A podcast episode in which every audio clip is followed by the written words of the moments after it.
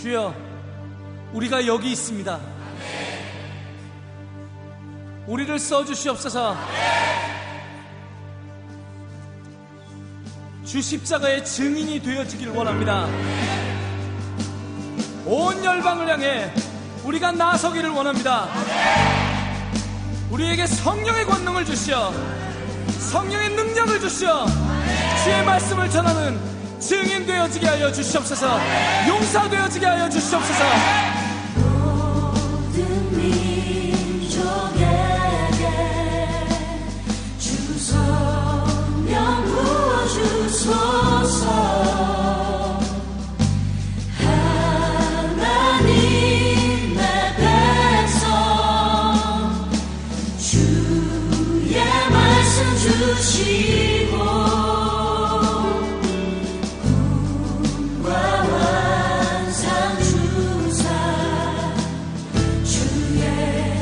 Give me mi sosa.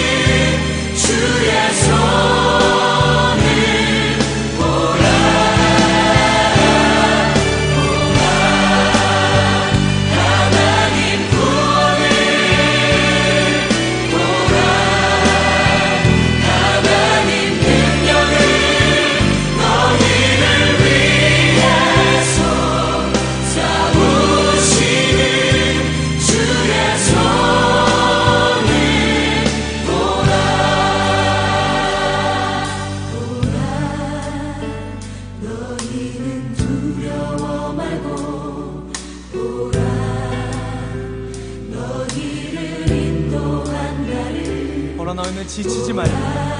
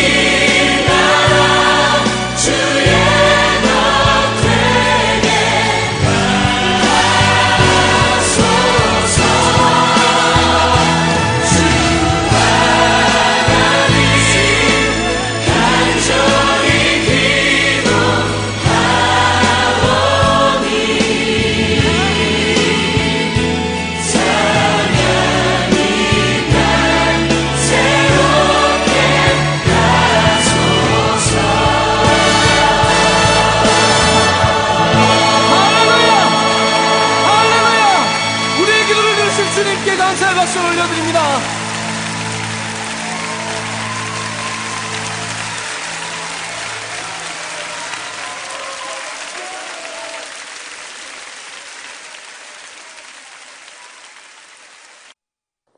현명한 사람은 자신이 결코 현명하다고 생각하는 법이 없으며 나아가 자신에게 신의 모습이 드러난다 하더라도 자신을 드러내지 않습니다. 톨스토이의 명언입니다. 그 같은 인물이 바로 요셉입니다. 요셉은 항상 모든 일에 하나님이 하신다. 오직 영광을 하나님께 돌렸습니다.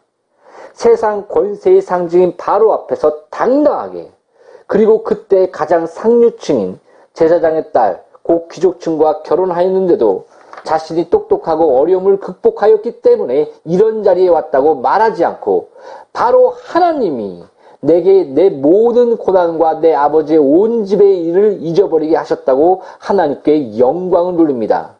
또 둘째 에브라임을 낳을 때도 하나님이 나를 수고한 땅에서 번성하게 하셨다라고 신하는 그 이름을 자식에게 지어줍니다.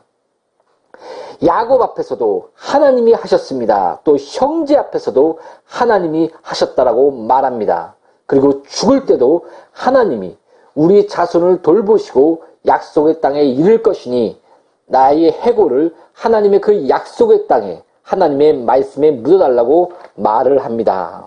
스테반은 그를 사도행전 7장 9절에 하나님이 함께하사 바로 요셉을 하나님이 함께하사라고 간단하게 그의 인생 전반을 묘사합니다.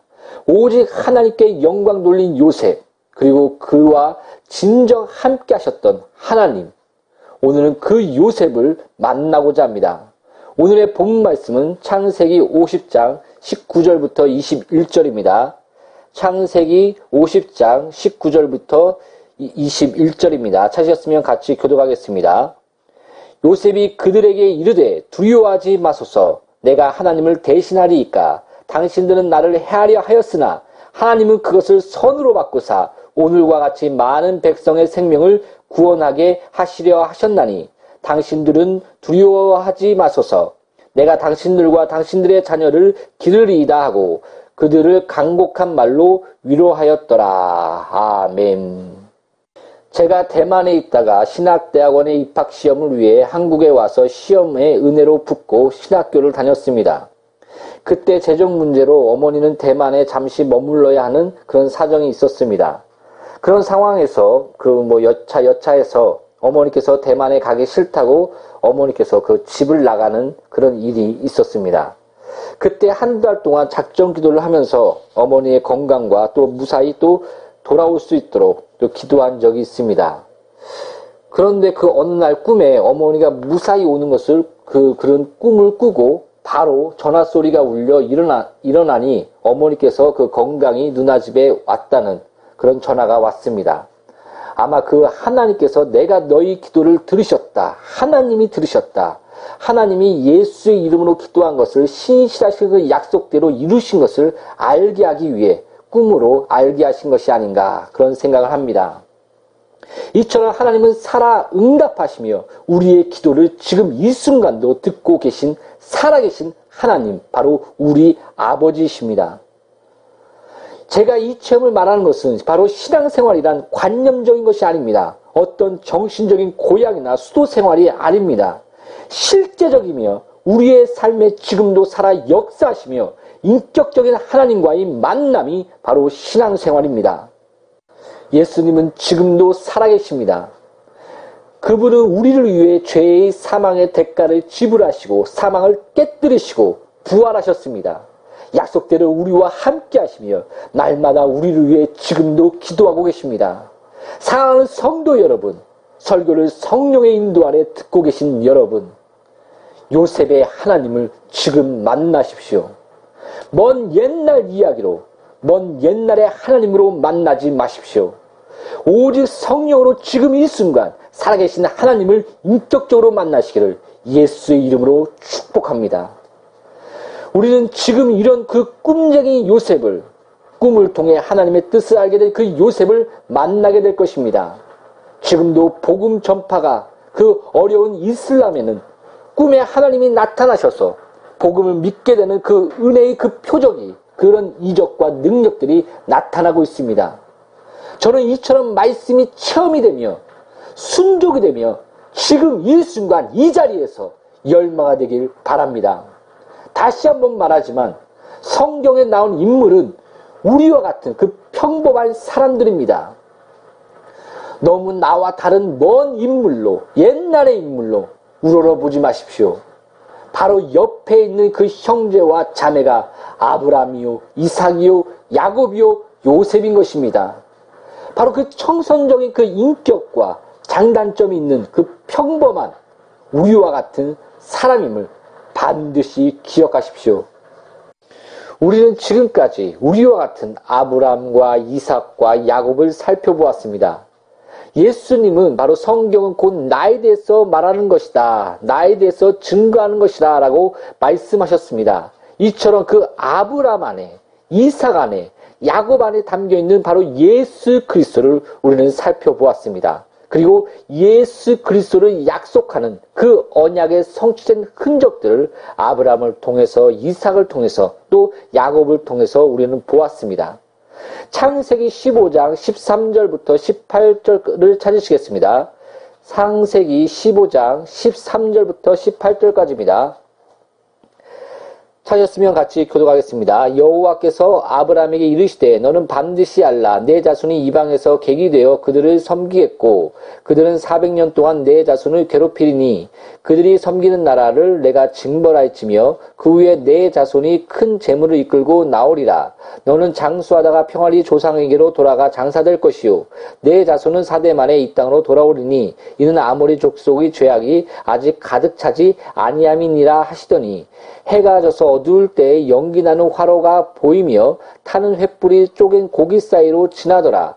그날에 여호와께서 아브라함과 더불어 언약을 세워 이르시되 내가 이 땅을 애굽강에서부터 큰 강 유브라데까지 내 자손에게 주노니 아멘. 아브라함에게 약속했던 이 언약은 쪼갠 고기 사이로 오직 하나님 홀로 지나가신 이 신실하신 햇불 언약은 하나님의 주권과 은혜 아래 요셉을 통해 하나하나 이루어 가심을 우리는 알 수 있습니다. 그리고 이 언약은 구원과 용서, 하나님의 주권적 섭리 안에 성취됨을 그리고 마지막에 약속의 땅에 반드시 이룰 것을 말씀해 주고 있습니다. 다시 한번 말하지만 성경을 볼 때 주권적 은혜와 우리의 자유의지, 곧 우리의 순종과 믿음의 반응, 그리고 하나님의 그 말씀 안에서의 그 연단과 성장이 있음을, 아들 만들기가 있음을 반드시 기억하십시오.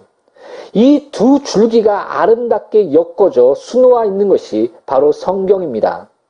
성경은 징계가 없으면 어찌 아들이겠느냐라고 말합니다. 여기서 징계는 원어적으로 직역하면 아들 만들기입니다.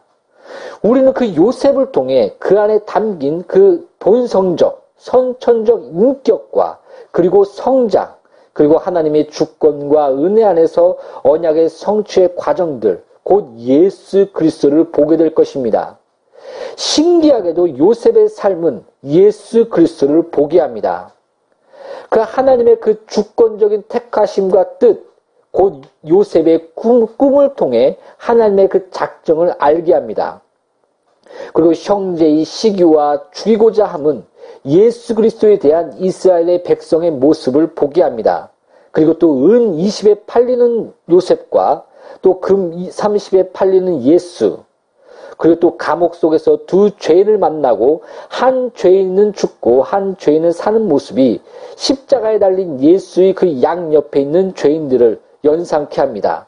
그리고 오늘 본문 말씀인 모든 악을 손으로 바꾸사 생명을 구원하시고 또 간곡히 위로하시는 그 모습, 그 모습은 예수께서 나를 위하여 울지 말고 너희를 위하여 울라 말씀하시며 그 십자가의 고통을 감당하시고 죄의 싹은 사망을 깨뜨리시고 부활하사 또 다시 부활하사 나타나사 간곡히 위로하시는 우리 주 예수 그리스도를 바라보게 합니다. 기록되었을 때 성경은 곧 나에 대해서 예수 그리스도에 대해 증가하는 것이라. 아멘. 사랑하는 여러분, 아브라함을 통해 이삭을 통해 야곱을 통해 그리고 요셉을 통해 성령으로 하나님 아버지와 예수 그리스도를 반드시 만나십시오.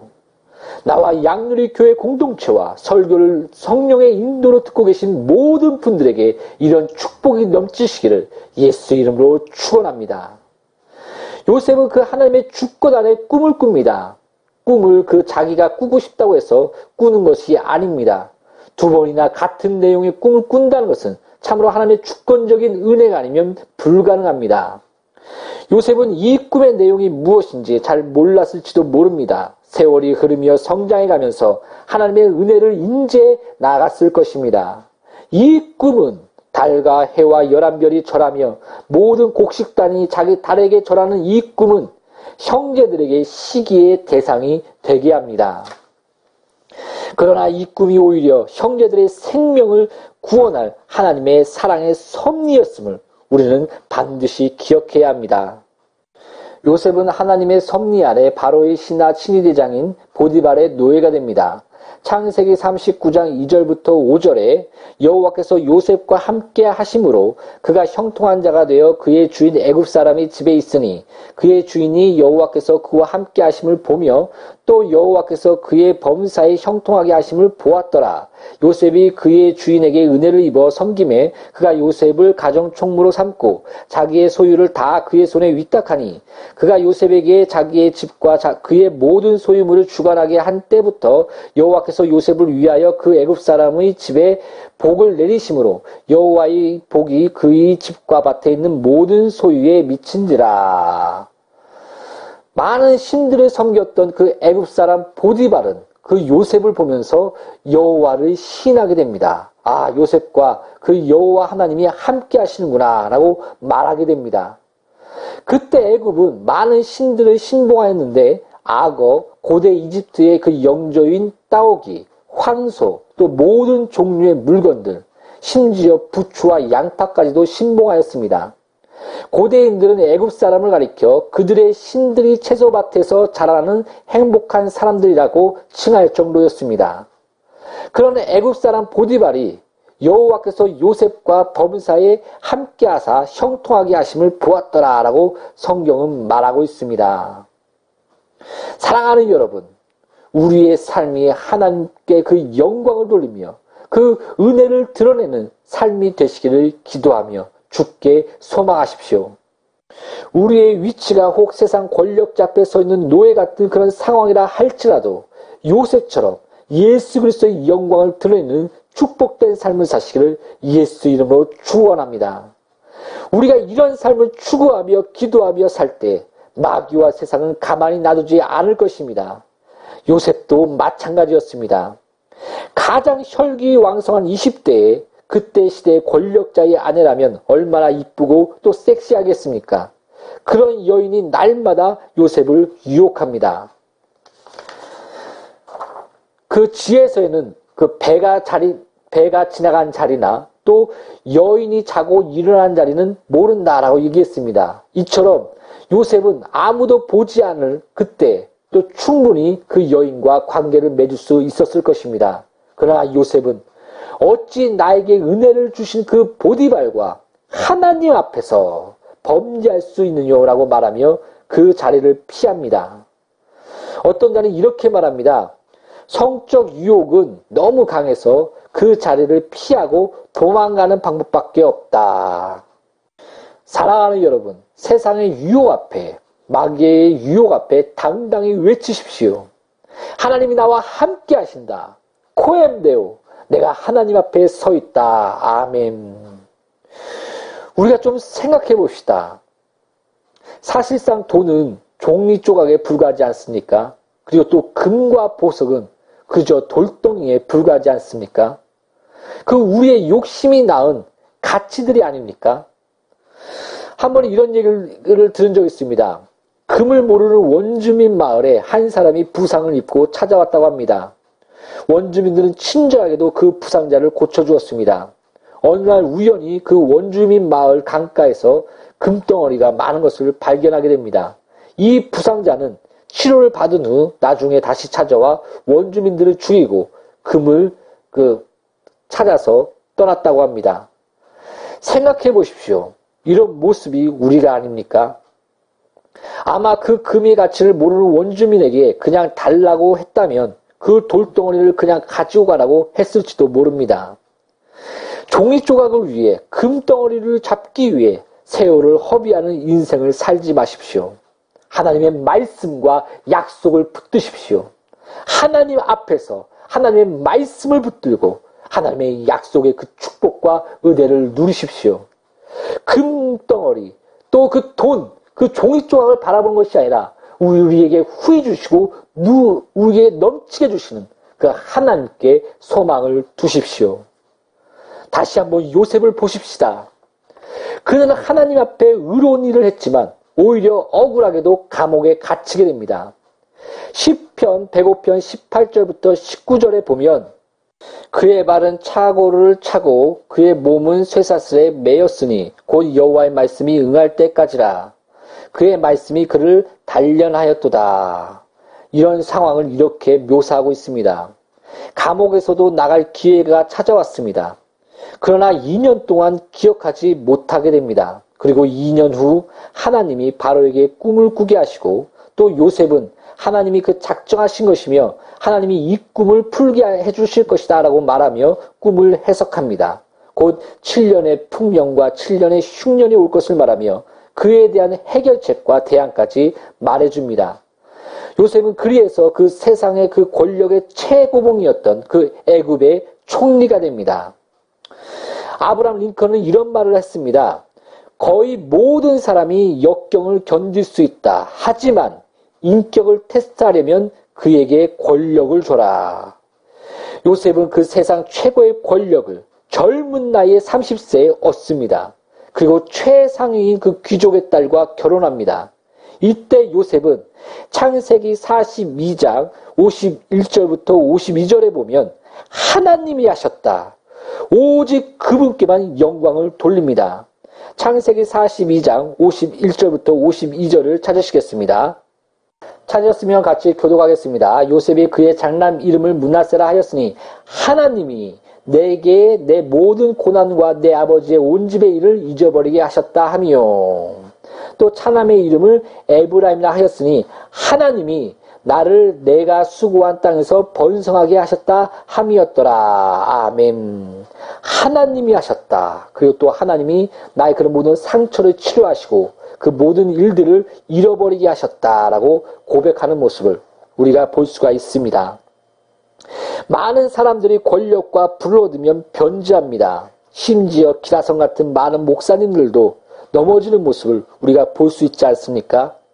요셉은 청년, 그 청년의 그 정욕 앞에서도 권력과 부 앞에서도 오직 하나님께 영광을 돌립니다.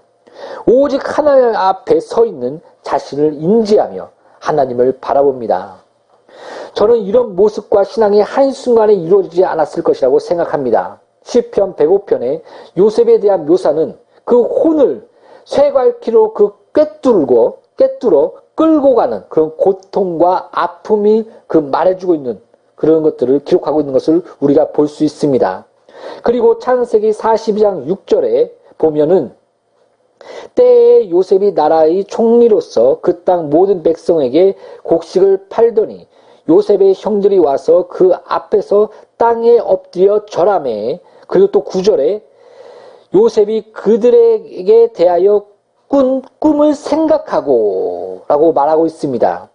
이제서야 비로소 그 인생 가운데 하나님의 그 주권과 은혜, 하나님의 그 섭리를 깨닫기 시작하는 것입니다. 오늘 본문 말씀인 창세기 50장 20절에 내가 하나님을 대신하리까 라고 말할 수밖에 없는 것입니다.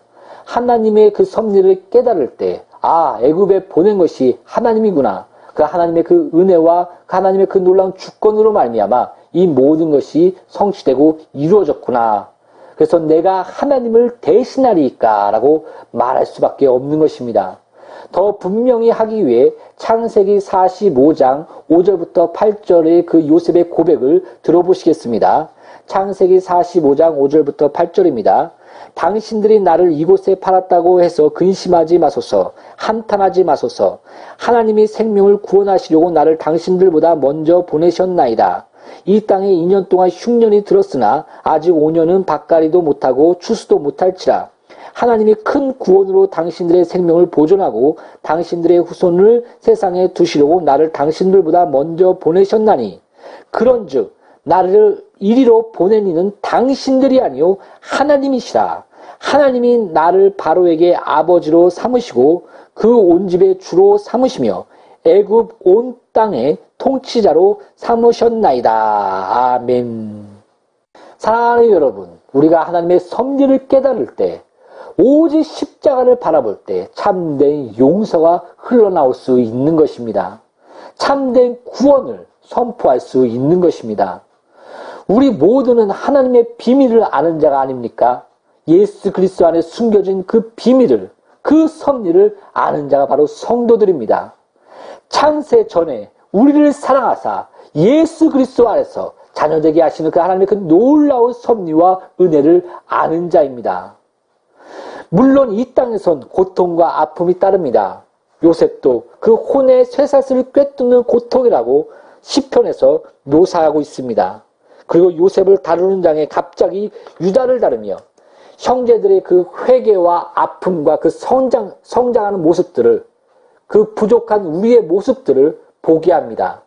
그러나 그 유다를 통해 바로 예수 그리스도가 오십니다. 얼마나 은혜입니까? 얼마나 신기합니까? 알면 알수록 성경은 참으로 재미있고 또 신기합니다. 새벽 큐티 설교를 창세기까지 마쳤습니다. 또 창세기의 개요를 한번 설교할 것이고 또 창세기의 인물들인 아브라함, 이삭, 야곱, 요셉 그리고 또 유다를 다룰 것입니다. 그 성령의 기름 부음이 있도록 기도해 주십시오. 유다는 그때 자세히 다루겠습니다.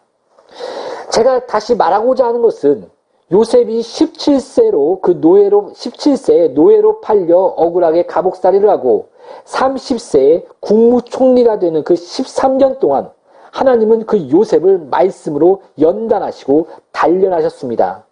그리고 또 열한 형제들도 회개로 이끄심을 또 연단하심을 말씀으로 단련하심을 유다를 통해서 우리가 얼핏 볼 수가 있습니다.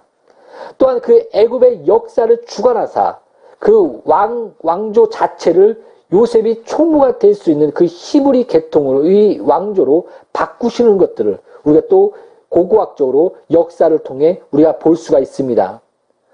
우리가 말씀 아래 연단받으며 한 발짝 한 발짝 나아갈 때 하나님도 미리 예비하시며 일하십니다.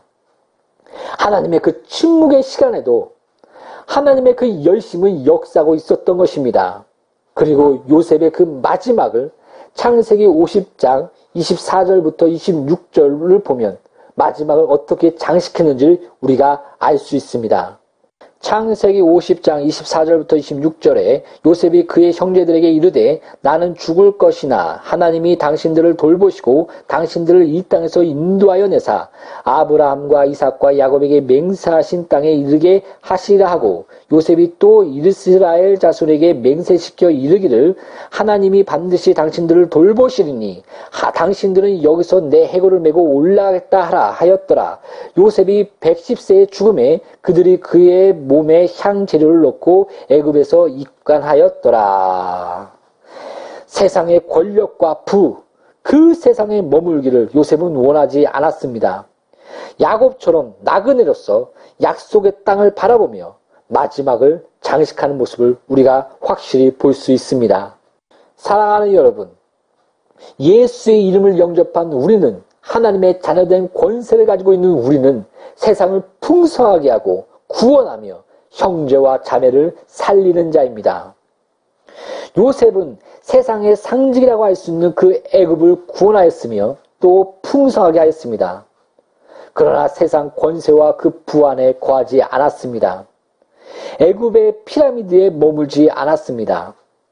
또 요셉을 위해 애굽의 피라미드가 있지만 요셉은 거기에 묻히지 않았습니다. 바로 약속의 땅, 예수 그리스도에게 묻히길, 하나님의 그 약속에 묻히기를 바라며 거기에 묻혔습니다.